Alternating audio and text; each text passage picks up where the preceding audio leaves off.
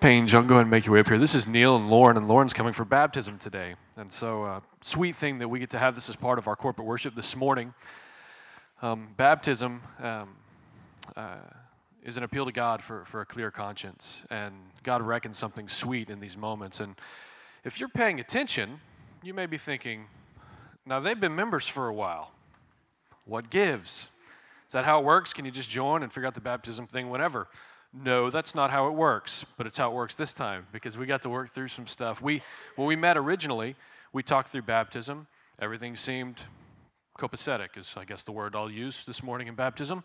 And, uh, and then in the coming months, as Lauren heard some more sermons on baptism and witnessed some more baptisms and had more discussions, she, she ended up, um, her and Neil came to me and said, Hey, I'm not sure if that's what I did. And so we talked through it, and it, the result is them moving in, in faithfulness this morning to come be baptized. And I'll let Neil explain that more, so y'all go ahead.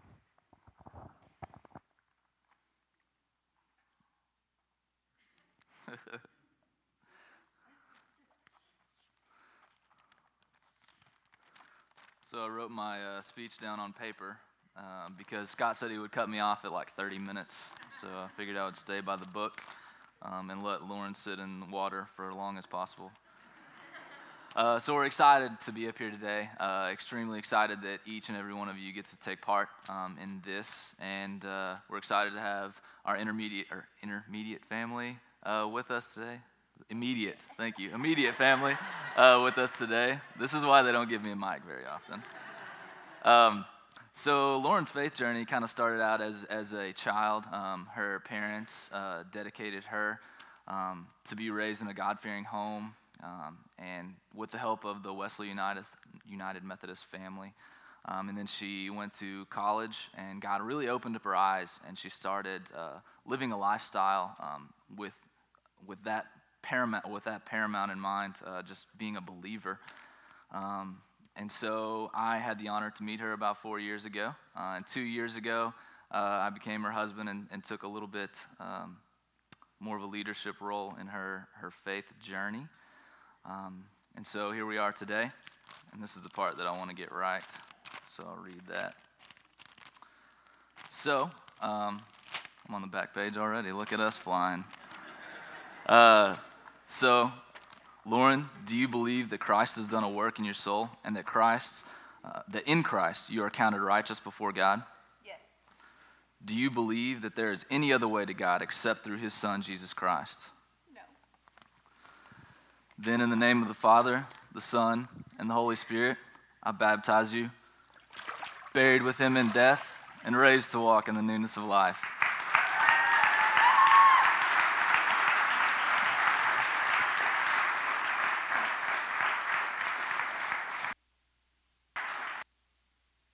Scripture and our scripture for the sermon this morning. Um, if you haven't already turned to Isaiah 35, go ahead and turn there. Kind of different. Normally we turn to our main scripture and eventually turn to some other scriptures, but right now I'm asking y'all to turn to Isaiah 35 and stay there. We're staying in it the whole morning. Um, before I launch off into this morning's sermon, I actually want to take just a minute to do two things. Um, this is my first time back in the pulpit since uh, my sabbatical. It was a three month sabbatical. And I just want to thank you guys. I want to thank this body for being so generous, for being the type of body that's led by the type of men who look out for those who are serving and, and make sure there's room for rest and growth. And so our sabbatical was a blessing. I thank y'all for that. There was lots of rest, there was lots of growth, and there was a lot of fun. I got an eight, six, three, and three year old, and we had a ton of fun, and, and we really got some good rest and growth. So hopefully that'll continue, even though sabbatical is over. It's got the post sabbatical blues a little bit. Um, but, but we're very, very thankful for that. And I just want to say that to you guys because, um, because I'm thankful. Second thing I'd like to do before we dive in is, thank, is welcome our visitors. One of the privileges that we have during this time of year is maybe you're here with a friend, uh, maybe you're here with family, um, but we get to, to worship corporately with, with new brothers and sisters in Christ.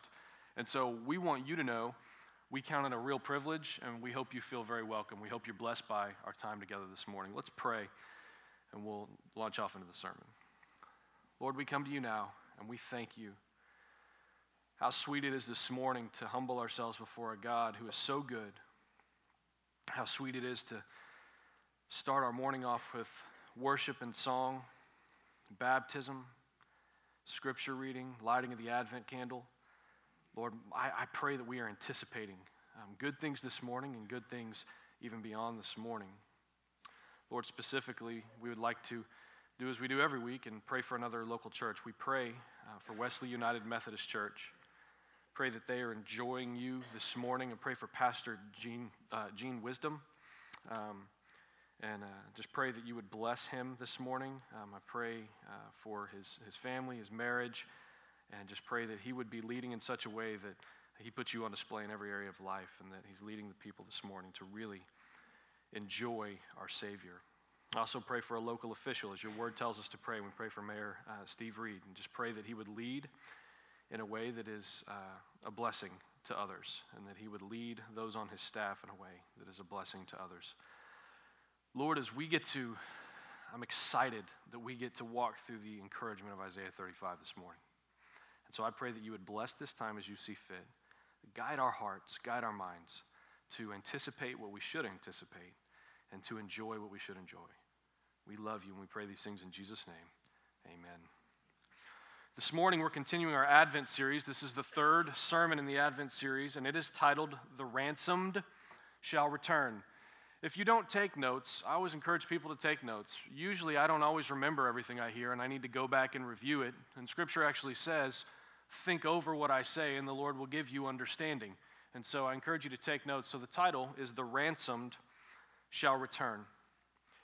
As many of you know, Advent um, has to do with, the, with coming, the, to do with the, um, the coming of the Lord. So our, part of our aim in these sermons is to anticipate the coming Christ. But for us, there are two parts that need to be considered. And those two parts are the already and the not yet. Again, if you're taking notes, write down the already and the not yet. That, that's, that's the reality for us as we sit here. It's a little different for the Israelites who heard this prophecy, and we'll get to that. But the already and the not yet. Even in the phrase, the ransomed shall return, there is a sense of both. We are ransomed by Christ, He has already done a work that is complete and we shall return later. Not yet, but we will return to our Lord. So the already and the not yet will be a theme that you need to be well aware of this morning. In one sense, Christ has already come to earth, born of a virgin.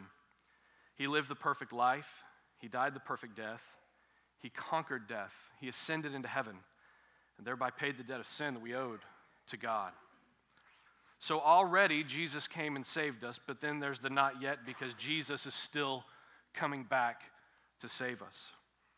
There is transformation that will happen in full in the future that has only happened in part in the present. And if you were paying attention when they were reading Isaiah 35, it's all about transformation and how God makes things beautiful and complete. And that's the direction we're going this morning. For the Israelite, though, this entire prophecy is not yet, as it was shared hundreds of years before Christ.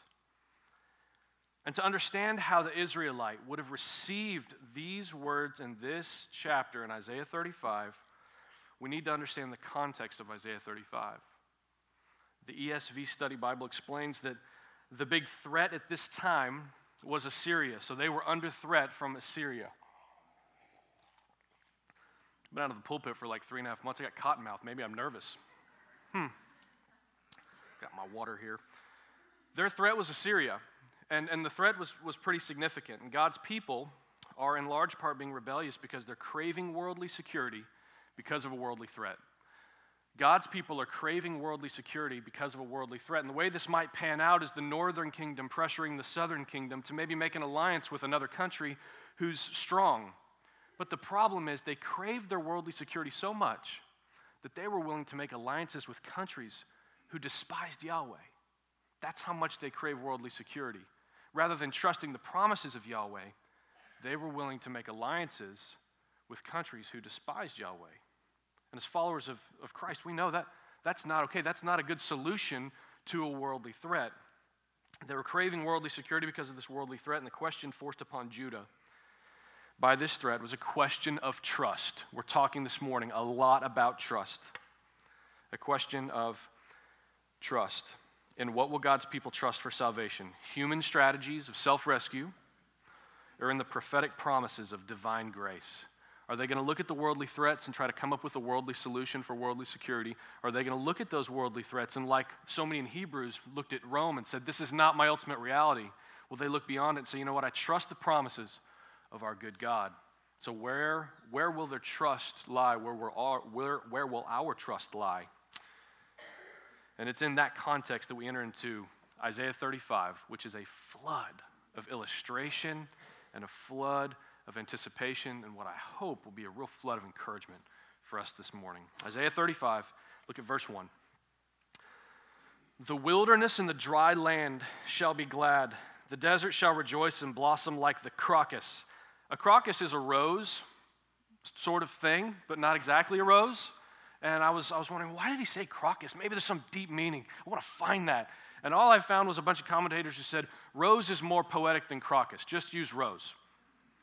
That's all they had. There was no deep meaning, apparently. So, blossom like the rose. It shall blossom abundantly and rejoice with joy and singing. It's all encouragement. The previous chapters, up to 35, are pretty horrific. Even if you were to read just through chapter 34, you would see that they're very intentionally almost opposite of one another, contrasting one another, because the previous chapters, up to chapter 35 in Isaiah, are about God's judgment, about how God is going to return as the destroyer and pronounce judgment and execute judgment on those who have turned from him. It's a warning to those who are called his people who would turn, and it's a warning to those outside of God's people who are rejecting Yahweh. And so, what we have here is Isaiah 35 lying in very significant contrast to these previous verses where God's people are hearing all this judgment, and you could imagine if all I sat and talked about for maybe like 10 minutes was just the judgment of God. He's coming back in wrath. The wrath of God towards unrighteousness because unrighteousness suppresses the truth. After but maybe 10 minutes of that, y'all might be like, I'm kind of freaked out about God coming back. But He knows that we're prone to such things. And so He brings in Isaiah 35 after these many chapters of judgment to show that his people, show his people that something better is in store for them. That's what he wants to show his people in Isaiah 35. Something different, something better awaits you. It's a comfort for his people. He wants his children to know that something different is in store for them. And what he does is he starts by explaining what glorious things will happen in the least glorious places. Right in these first few verses, we see a desert, which is known for dry, sandy conditions, blossoming like a rose. Now, if you've ever seen a rose blossom, it's quite beautiful. Um, it's, it's full of life, and, and it's just, it's, it's a glorious thing. And you know that only God can do that. He's the one who makes flowers grow. You can plant all you want, but you don't make flowers grow. He does. It's beautiful. And to imagine that such glory could happen to the desert is massive transformation. Massive transformation. He wants us to see here at the beginning what glorious things will happen in the least glorious places. Creation, when Jesus Christ comes back, creation will be made new, creation will be transformed, and it will rejoice in a way that it, is, that it has not previously rejoiced. One commentator says that this is a joy that the new order of things will introduce when Jesus comes back. So, in this prophecy, God reveals this part of the way that He aims to encourage us and them, and to help us and them to remain steadfast is by encouraging us to anticipate the kinds of change and the kind of transformation that He will bring about when He returns to take us, the ransomed, home. He wants you to see yourself as ransomed by the blood of Christ. And He wants you, as part of staying steady and part of persevering through, through difficult desert like seasons, He says part of what will help you is anticipating the kind of transformation that he will bring about when he returns to take his ransomed home. There are details about your eternal home that are supposed to strengthen your faith here and now. Have you ever been around someone who's about to go on vacation and they're so carefree it's just utterly annoying because they're about to leave? I don't care. I'm about to leave. You've, we've all experienced it to some degree where you're about to leave for vacation, something out of the ordinary or bad happens, and you say, Who cares? We're leaving. I don't care. We'll put the fire out when we get back. It doesn't matter. Um, the Roddens just went on a great vacation. If you're on Facebook, we all know how awesome the vacation was. and uh, before they left, before they left, um, I didn't ask your permission to share that. I apologize sincerely. Um, before they left, they had some significant car problems, like something big went out in one of their vehicles. And their response was, Who cares? We're leaving. I mean, that, that's most of our responses. And the reason I share that is that those kind of details about what's certain in the future, be it the near future or the eternal future, give us perspective in the present. The reality that our toes are going to be in the sand in like 48 hours changes the way we view a car problem or changes the way we view a hiccup or a setback. So there, there's something about insight into the future that gives us perspective here and now. And so, what God is doing in Isaiah 35 is saying, I want you to know how amazingly better things are going to be. And that's going to help you have some perspective now as you will face certain setbacks and discouragements and hardships. Set your mind on the things above. Consider what's coming because it's going to be glorious and it's going to be more than you can imagine. Way better than any vacation we've been on, even y'all's. Way better. Now, verse, the second part of verse 2 gets a little more involved. It says this The glory of Lebanon shall be given to it. To what? To the desert. The glory of Lebanon is going to be given to the desert and the dry places. The majesty of Carmel and Sharon. They shall see the glory of the Lord, the majesty of our God. Now, it is a, there's a big difference between making something better and making something capable of what was previously a total impossibility. Do you understand what I'm saying here? He's not just saying, I'm going to make the, the desert a little better. What's happening here is, is a transformation that only God can accomplish. There's a difference between making something better and making something capable of what was previously totally impossible. The reason that the wilderness and the dry land and the deserts are not filled with grand trees and magnificent vegetation is because they're not able to be. It's not possible. The conditions are not right for such abundance, it's lacking. You can go plant as many trees as you want in the desert and they will all die. The conditions are not right to support it and to nourish it. Lebanon, though, Carmel, Sharon. I mean, Lebanon, that, if you want an abundance of wood that's of the highest quality to build something that's magnificent, you go to Lebanon. That's where you get that. Lebanon was glorious. Carmel and Sharon, these were the places that were altogether different from the desert. They hold within themselves a kind of glory that the deserts could not produce. And rather than simply improving desert conditions, God is literally taking the glory of Lebanon and giving it to the desert wasteland. That's the kind of transformation he brings about in Christ. He's taking the glory of Lebanon and placing it on the desert wasteland. That's more than saying, I'm going to make the desert not quite so miserable the glory of Lebanon and Carmel and Sharon, I'm going to place it on the desert wastelands. He is, in effect, looking at the wastelands and he is saying, There's a glory that you will have that you did not previously have because I'm going to place the glory of another upon you. Just marvel at that, just from a physical standpoint, a geographic, the earth standpoint. Who else but our Creator God could take the glory of one geographic area that's amazing and, and lush and fruitful and place it on a wasteland, thereby transforming the wasteland. Who else but our God could do something so amazing as our Creator? With that change in view that will come over the deserts and the dry places, God now turns our attention to the inhabitants and those who are in such areas. And his encouragement is for strength. Look at verses 3 and 4. Strengthen the weak hands, make firm the feeble knees. Say to those who have an anxious heart, Be strong, fear not. Behold, your God will come with vengeance, with the recompense of God. He will come and save you. Amen, indeed. He, behold your God. He will come and save you. First, I want you to take notice of the problem. God is addressing people of whom the Assyrian Empire is a very real threat in the very next chapter, a transition begins to where um, the Assyrian exile is going to happen to Israel.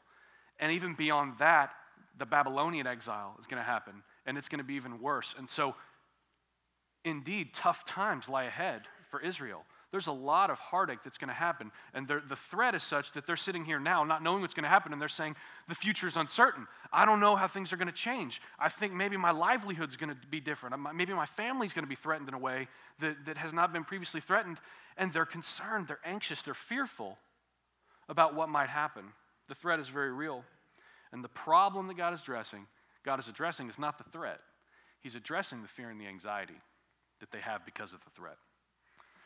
And before I speak a word about how God helps us, I really just want for each of us to take a minute to marvel and to acknowledge that our God cares for us when we're anxious and fearful.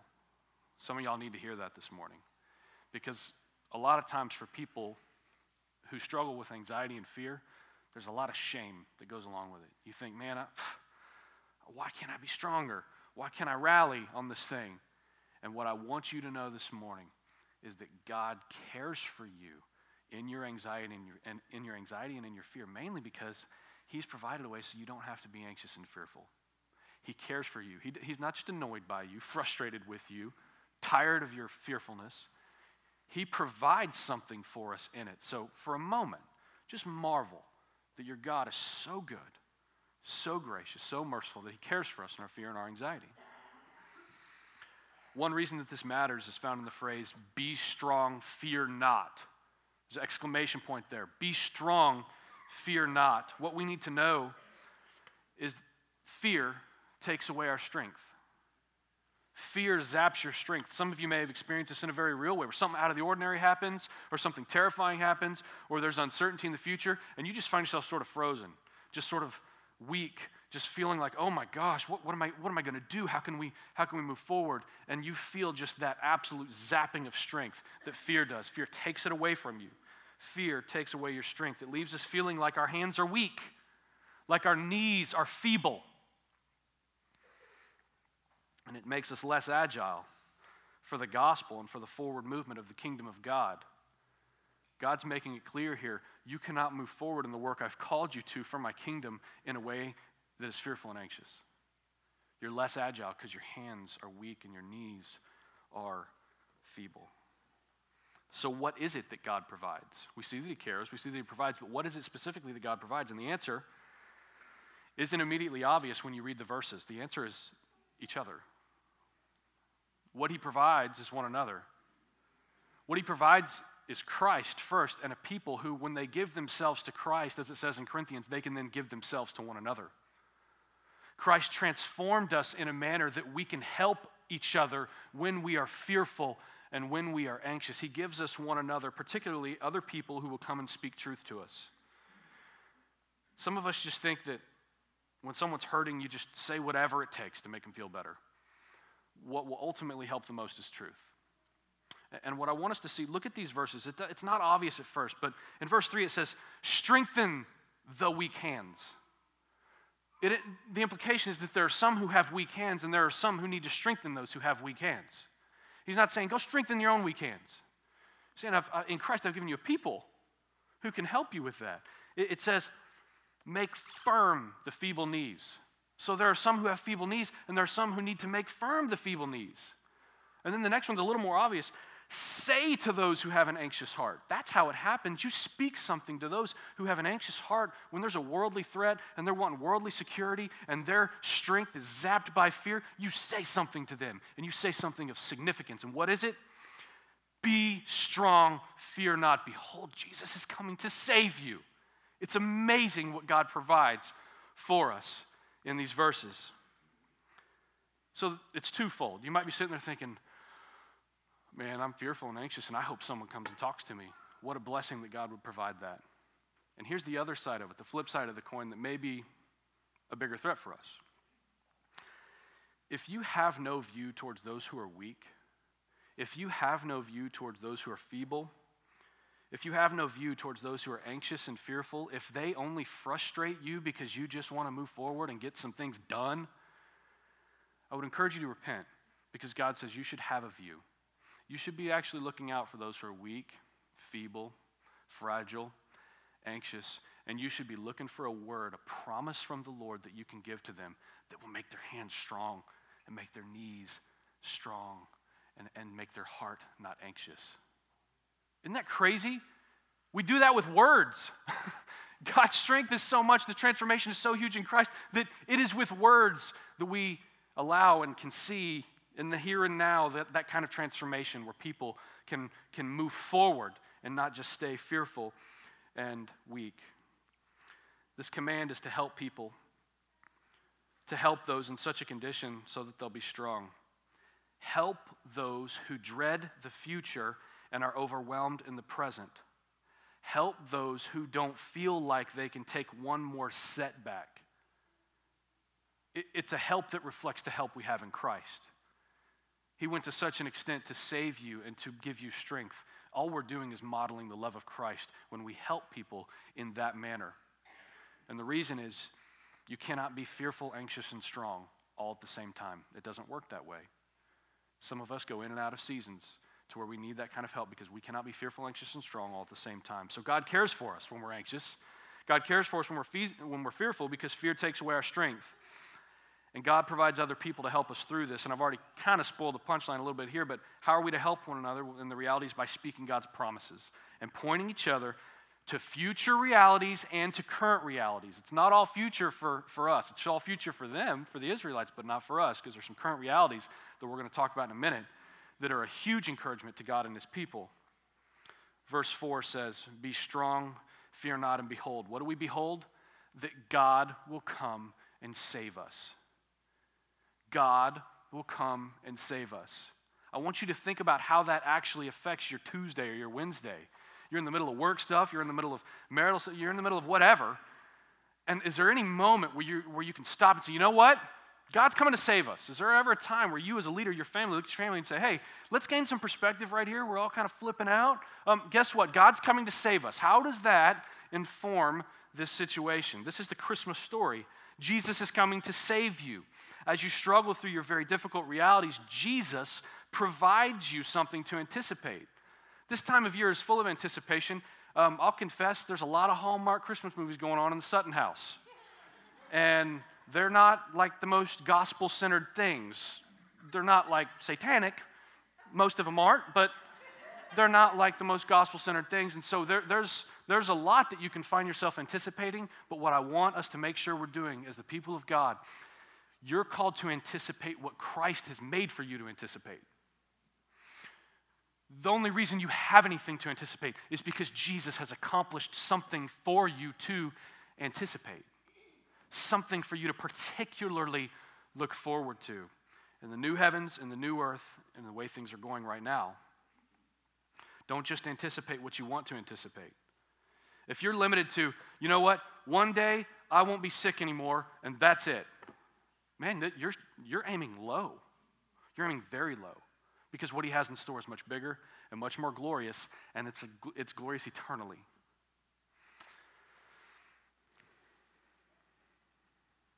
He's given us things to look forward to so that we can stay sane and so that we can stay steadfast as we deal with loss and heartache and uncertainty and health issues, financial issues, fatigue, confusion, anguish, fear, and anxiety. In the middle of all of it, God speaks through others for us to behold.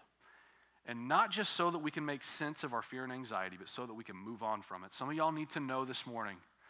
You may think, man, I'm fearful, I'm anxious, things just weigh me down and I just, I'm, I'm tired. I don't want to put forth any more effort. And what I want you to know is that you have the freedom to be strong and trust God's promises. In Christ, you don't just need to understand your fear and anxiety, that's part of it. But you need to understand that in Christ, you have the freedom to move on from the fear and to move on from the anxiety and to be strong as you behold, behold your God who is coming to save you. It's very real and while it may seem like a very distant thought to some of us, it is extremely tangible because when you set your eyes and your mind on the realities of Jesus, Ben and I were talking about Hebrews this morning, set your eyes on Jesus, the author and perfecter of your faith, something significant happens. And believe it or not, the fear and the anxiety will, will be subsiding. It will go away, and it won't be the only thing in the forefront because you'll find yourself strong and built up as you behold our God. So, really, you would think just shut it and stop the sermon right there. That's good news. Jesus is coming to save us. What more could we ask for? But God wants to encourage you even more. Your loving God this morning, the, the Sunday before Christmas, wants to encourage you even more. Look at verse 5. Then the eyes of the blind shall be opened, and the ears of the deaf unstopped. Again, what I want you to see is this is not just a picture of things being better in heaven, of health being better, or vision being better, or hearing being better. It's about being complete. One day, when God returns to save us, there will be no more checkups, no more need for medication, no more late nights trying to soothe and comfort sick children. God wants us to be encouraged now because eternally we will be complete. And he keeps going. Look at verse 6. Then shall the lame leap like a deer, and the tongue of the mute sing for joy. This is interesting because if you've read through the Gospels, you know that this has happened. Jesus, when he came to earth and began his ministry, there was an inauguration period where this prophecy that happened hundreds of years before, Jesus looked at the lame and said, Get up. And you know what that guy did? He leaped. He looked at the blind and he, and he, he did his thing with the mud and the spit, and they, and they could see. And so he actually has inaugurated the kind of healing that was prophesied here. And so we we can be encouraged that it's not, a, I mean, as if it's not enough just to heal the lame. Like, if it was, okay, here's the lame, they can walk, we'd all be like, oh my goodness, but they're gonna leap like a deer? Has anyone ever seen a deer leap? It's the most graceful, powerful, strong thing. They can jump fences and rocks and clear things that we could never clear on our best day. But the lame guy, yeah, he's gonna leap like a deer. And the mute, it's not just that they can talk now, not just that they could say something. I mean, there are, there are birth defects, there are fetal alcohol syndrome things that, that, that sh- make children struggle to say things, struggle to communicate. They may not be mute, but they may struggle with that kind of thing. And this says those who are mute, they're not just going to be able to, to communicate a little or say some words in a more clear manner or even just talk. They're going to sing, and they're going to sing for joy. They're going to sing for joy. For God's work produces joy in his people. So, what else? What else could possibly be in store? Lord, why, why, why are you continuing in this encouragement? Look at verse 7. It says, um, right above it, for waters break forth in the wilderness and streams in the desert. The burning sand shall become a pool, the thirsty ground, springs of water. In the haunt of jackals, where they lie down, the grass shall become reeds and rushes. One problem with the desert is that there's no relief. Now, there are real problems that we've addressed this morning, but there are also a section of problems that we could probably label first world problems because I was trying to figure out a way to explain this. And I think the only encounter that most of us have had with burning sand is on our beach vacations. So imagine you've come from frolicking in the salty waves, and it's 75 feet to the pool, and you've got this desert wasteland of hot sand between you. And imagine some of us have experienced you get halfway there, and it's so stinking hot that you kind of panic and realize, I got 30 feet to the pool, there's nowhere to go, and you kind of freak out. So that's all we got for that this morning. But what I want you to do is imagine that, that kind of feeling of not having any relief, can't find your flip flops, whatever. Imagine that for miles and miles and miles and miles, miles of burning sand as far as one can see. Consider that context and these words from one author. He says, To the weary traveler in the wasteland, nothing can be more cheering and refreshing than to find water. What God wants us to know is that in the new heavens and the new earth, there will be abundant cheering, abundant refreshing as our God is able to turn even the desert, which can blossom like a rose now, and He can turn such a thing into a pool of water where there's sweet relief, sweet encouragement, sweet cheering, and sweet refreshing. And look at verse 8. And a highway shall be there, and it shall be called the way of holiness. The unclean shall not pass over it. It shall belong to those who walk on the way. Even if they're fools, they shall not go astray. When Christ returns to save his people, there will not only be abundance and majesty and healing and refreshing and strength in the desert, as if that's not enough, but there will be a highway, the nature of which is holy. And it will only belong to the ransomed. It will belong to those in Christ. It will belong to those who have had their debt paid by Christ as he ransomed you from eternal separation from God. You can imagine in a desert how, e- how easy it is to get lost. There are no roads or trails or communication. Even if a trail is made by an animal or a person, it's just a matter of time for the wind, hot, hot wind blows and the sand covers it up. It's easy to get lost. But there's a highway here, so clearly marked that even a fool can't screw up the directions. If you've ever been in a car with someone who's not good with directions and they're driving, it's bad news. You just get frustrated with them. It's like, man, let someone else do the directions for the love. Here, even the fool, even the fool can't mess up the directions. I hope you're comforted by that, because this fool is. I'm really comforted by that. I know my tendency to think I could mess up what Jesus has done.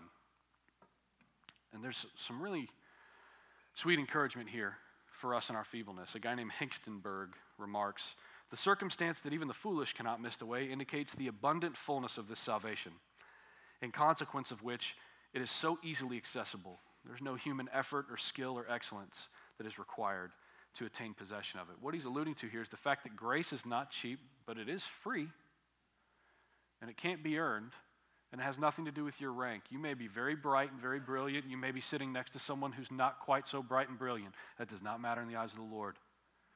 Even the fool can't. It's going to be so clear, so certain.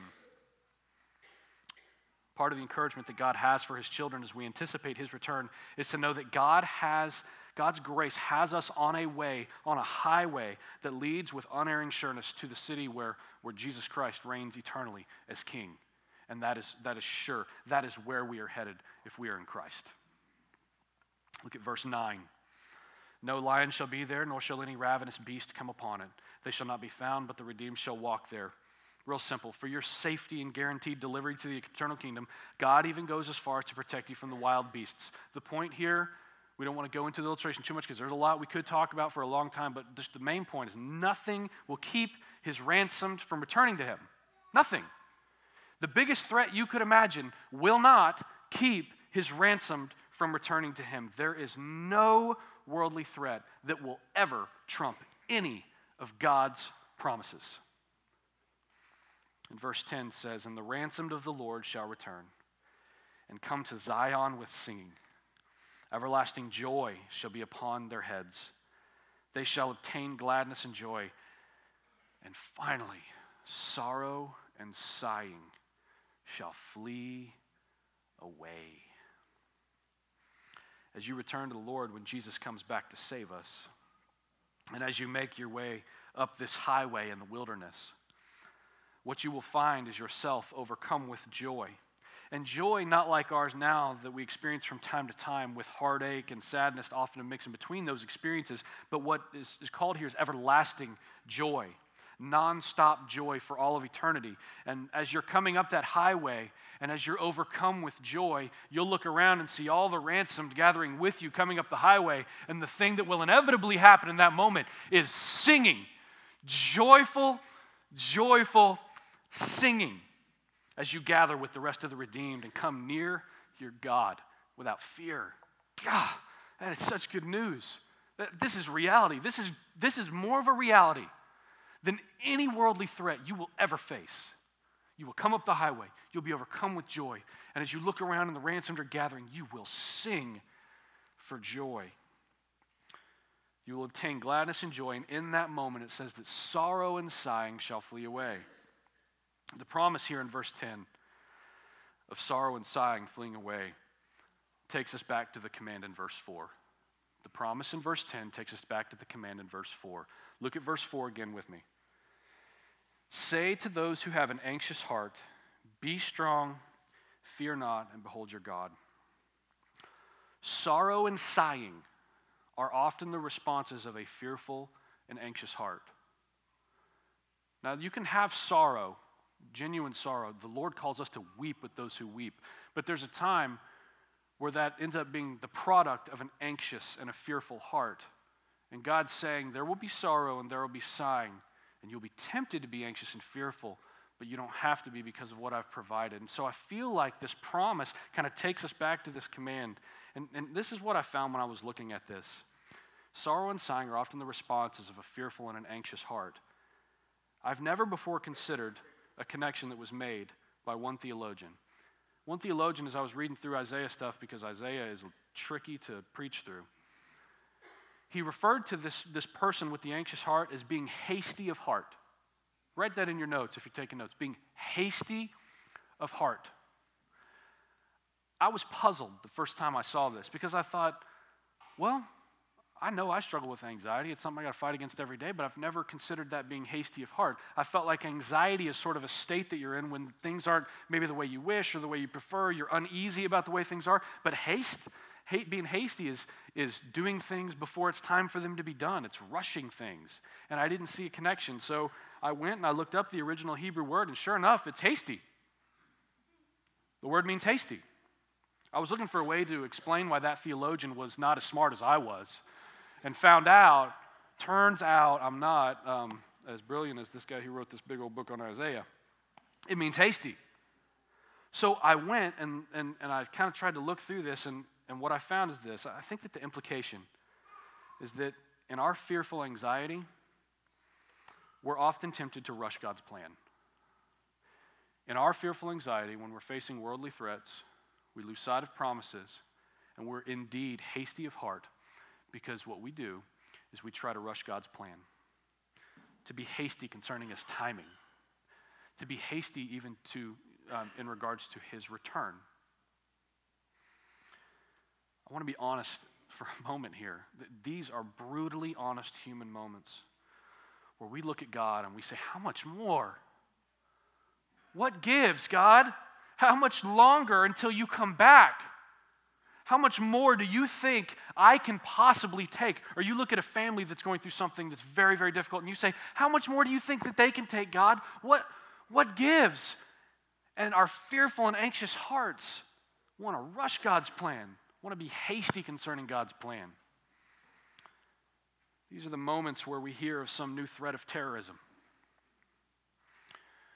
We hear four children losing their lives because they love Yeshua. These are moments where you see a school being shot up or a cafe full of hostages. Or maybe it's just another sleepless night. Maybe it's being in the middle of the daunting task of caring for an ailing parent. Or trying to navigate through the uncertain waters of parenting or job loss or marital crisis or health problems that come with age very real hardships, very real human moments where we're so aware of our flesh. And we cry out to God and we say, What gives? We want to rush Him. We want Him to come back sooner so that our immediate problem will be taken care of. I was talking to my dad about this dynamic, and he said, Man, it sounds like Job's wife I was like, oh, Dad, that's a good sermon illustration. I'm stealing it. Job's wife was hasty in regard to God's timing. Rather than looking at her husband and saying, Strengthen your weak hands and make firm your feeble knees, be strong, take heart, your God is going to save you, she looked at him and said, Curse God and die. That's a hasty heart. That's a hasty heart. What we're talking about here is trust. That's what we began with, that's what we're ending with. We're talking about trust. God encourages us to work hard, not to just trust Him in vague and general terms of sovereignty, but in specific terms of timing. That's a challenge. If you're a control freak at all, that's a huge challenge. God is urging us through Isaiah 35 to not just trust Him in these vague and general terms of, yeah, He's a sovereign God with a good plan and it'll work out. But then when something happens, we are like, get me out of this now. He's saying, don't just trust me in these general terms of sovereignty. You trust me in these specific terms of timing. Even when it feels like you can't take one more setback, trust me in these specific terms of timing. He's saying, don't, don't say that you trust my sovereign plan and then try to rush me. God doesn't need a push, He doesn't need a nudge. He's, he's perfect in His plan, He's perfect in His timing. I don't want you to turn there, but just consider a few examples. Consider Abraham, who was to wait for over a hundred years for the offspring that would become an everlasting kingdom. He had to wait until um, having babies didn't make sense anymore in, at all. That, he had to be patient. And what happened when he, when he was hasty and anxious of heart? He made a mistake. His solution was not sufficient. He didn't come up with his own solution, and then God looked down and said, Oh, you know, I didn't think of that. That's fine, sure, sleep with your servant. God didn't say that. God said, My plan is good and my timing's perfect. And then, even after that, him climbing the hill with that blessing of a child and having to trust God's timing to provide the ram in the thicket. I mean, he could have been hasty and said, you know what? When his son looked at him and said, Dad, where's the, where's the sacrifice? He could, have, he could have looked at his son and said, I'll fix it. I don't know, and, and, and come up with a solution. But he wasn't hasty. He trusted God's timing, and God's timing, again, like every other time, was perfect. As the time's nearing for him to sacrifice his son, there's a ram in the thicket. The timing was perfect. Consider Joseph, the Old Testament Joseph, who was rejected by his brothers, sold into slavery, separated from his father, imprisoned for years, set up and lied about by Potiphar's wife. And that didn't all happen because he was a creep. That happened because he was following God's plan. He was being faithful and obedient. He was a bit of a punk with his brothers, we'll admit that. But in general, he was being obedient. So he was sold into slavery and lied about, rejected, only later to rise to power. A Jew over Egypt. That sounds like pools of water in a desert to me. A Jew over Egypt. Much like streams and pools in the burning desert sand, so that the people of God, in God's perfect timing, would be preserved in the land of Goshen and shown favor by God through Pharaoh of all people. That's good timing right there. No doubt there may have been times where Joseph wondered, how much more could I possibly take? Imprisoned, separated, missing his dad. I mean, so easy for him to go into that. But we know now, looking at it, God's timing was perfect. Consider the New Testament Joseph. You're pregnant? And he's going back through. That doesn't line up. You're my virgin betrothed. What in the world's going on? And by all accounts, he could have quickly rushed into a number of things. Her being um, um, taken care of and disciplined. He could have rushed into, he could have looked at Mary and said, You know what? I don't want to have any part of this. I'm, I don't know what happened. I'm done. This freaks me out. I don't care if it's an angel or not. I'm done. He could have been very hasty, and he wasn't. And we know that the result was a beautiful virgin birth that's unlike anything that has ever happened before in the history of the world. God's timing is perfect. For us today, as we sit here, the best way to rightly anticipate the not yet is to do so smack dab in the middle of the already. And when I say the already, I'm talking about this right here this gathering of God's people called the church. The best way that we anticipate the not yet is, is by enjoying and tasting of it here in the already. For the Jew, the prophecy was all about the future, things had not yet happened. But for us, we have experienced some of what's mentioned in this chapter. I had to be reminded of that this week as I was preparing the sermon. The staff meeting this week did so much to prepare the sermon. I was talking about the not yet aspect of this big Isaiah 35 chapter, and Ben said, um, Well, it's not all not yet. There's some already there that we've experienced. And I said, Shut up, you're not preaching this week. I got this. but it kind of got, I was like, No, it's like 99% not yet. And I started looking at it and I was like, Ooh, we, we have tasted a little bit of that. Oh, oh, we, that's not something we just have to wait on. That is something that, in fact, in Christ. And I started going through it, and the sermon changed. It was, it was beautiful as I began to look at this and see that for us, we have experienced some of what has been mentioned in this chapter. As we live in these final days that exist between the coming of Christ to earth and his promised future return to earth, God aims to encourage us with future realities of the new heavens and the new earth and the transformation that will take place.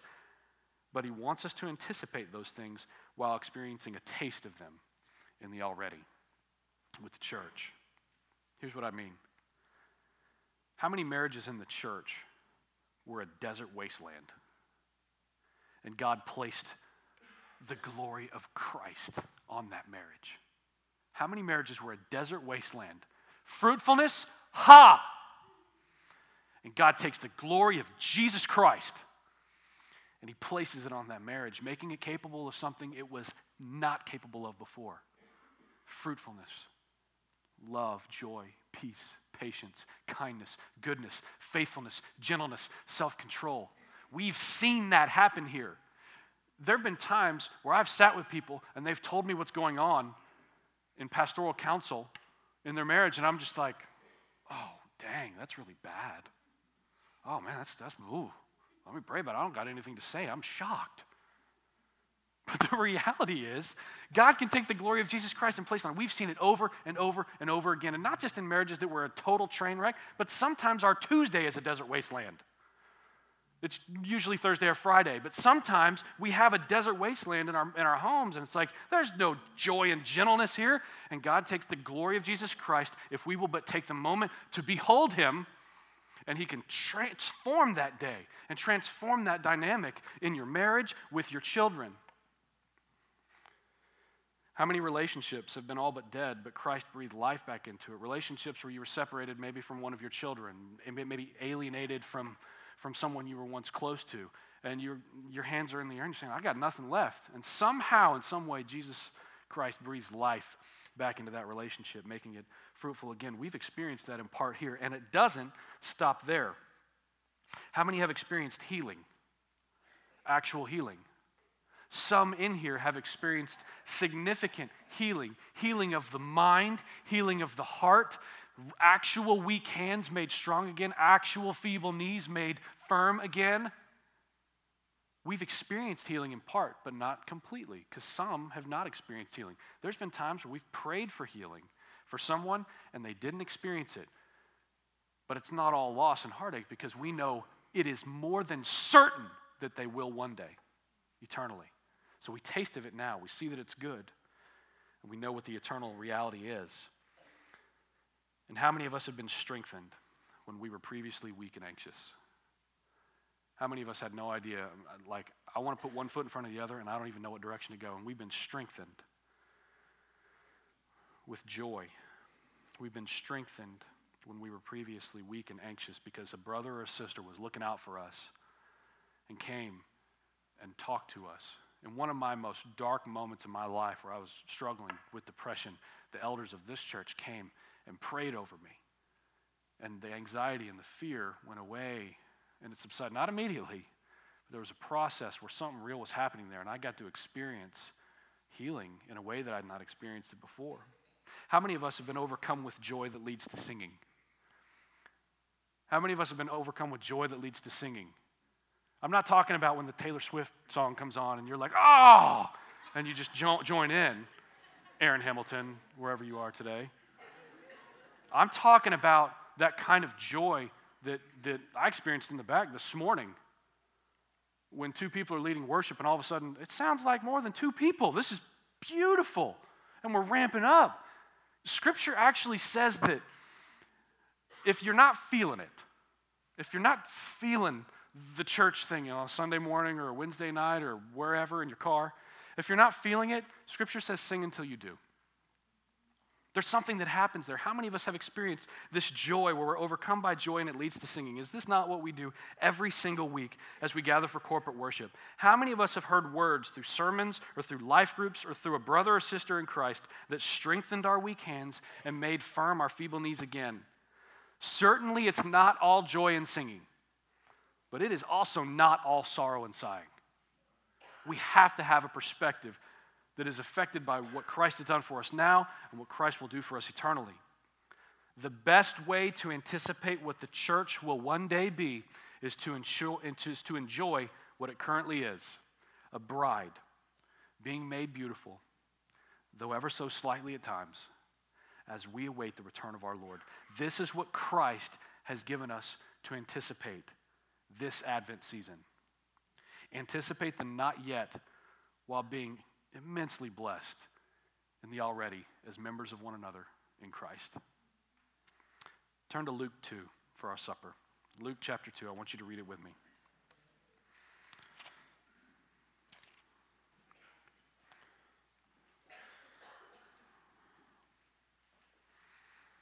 Aaron Adele brought this up in staff meeting. I think the staff just wrote half the sermon this week. Luke 2, chapter 8 is one of the Advent readings this week. And it's something that we're, we're pretty familiar with, especially this time of year. So we'll read it together. Not out loud. I'll read it. Y'all read it, you know, in your minds. Luke 2, verse 8 says, And in the same region, there were shepherds out in the field, keeping watch over their flock by night. And an angel of the Lord appeared to them, and the glory of the Lord shone around them, and they were filled with great fear. And the angel said to them, Fear not, behold. Doesn't that sound familiar?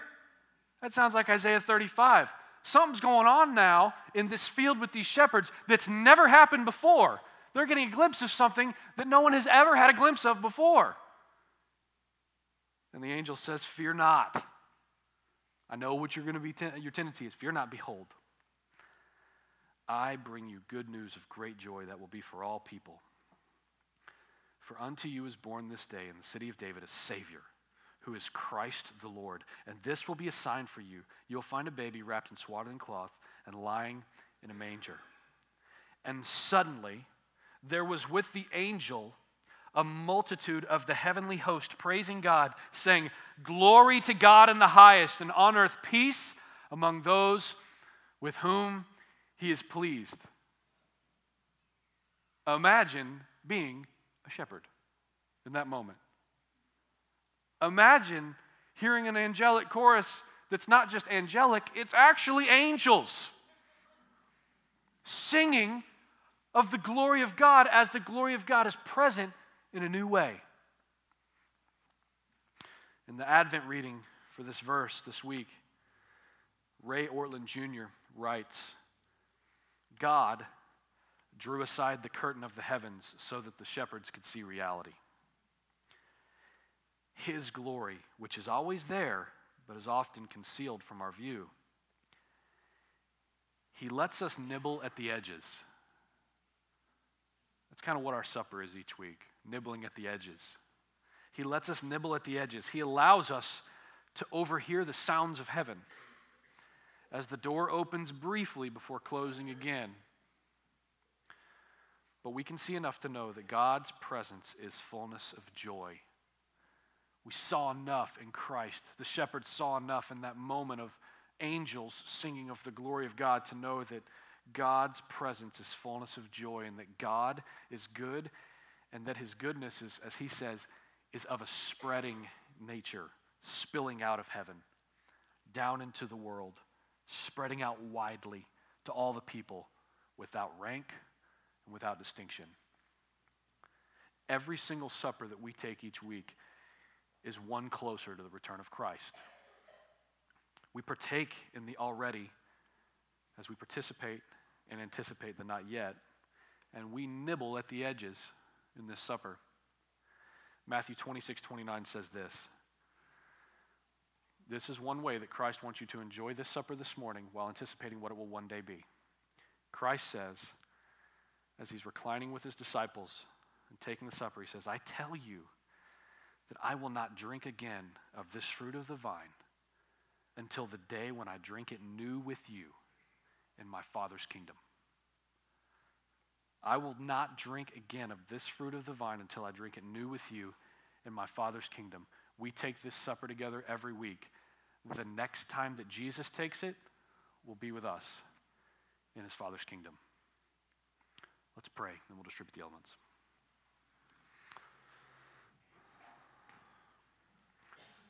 Lord, I'm thankful that you're coming to earth and your revealing of your glory is of a spreading nature and that you allow us to nibble at the edges. I'm thankful that you're great and greatly to be praised, and that week in and week out, day in and day out, we can understand a little bit more of what that means. I pray that your people are encouraged this morning. I pray that as we take this supper, it would be sweet as we consider the next time you take it will be with us in your Father's kingdom. Thank you, Lord for revealing eternal realities to common, fragile people who struggle with fear and anxiety. Thank you for being tender and gracious with us when we're inclined to want to rush your plan and kind of push you along because we don't like where we're at or, or, what's going on. Lord, you are so good to us. We thank you for Jesus Christ. We thank you that we can gather this morning and celebrate a virgin birth and celebrate one who came to earth, took on flesh, lived a perfect life, and conquered death, and met us while we were still sinners. He died for us. Lord, what encouragement you've given us this morning.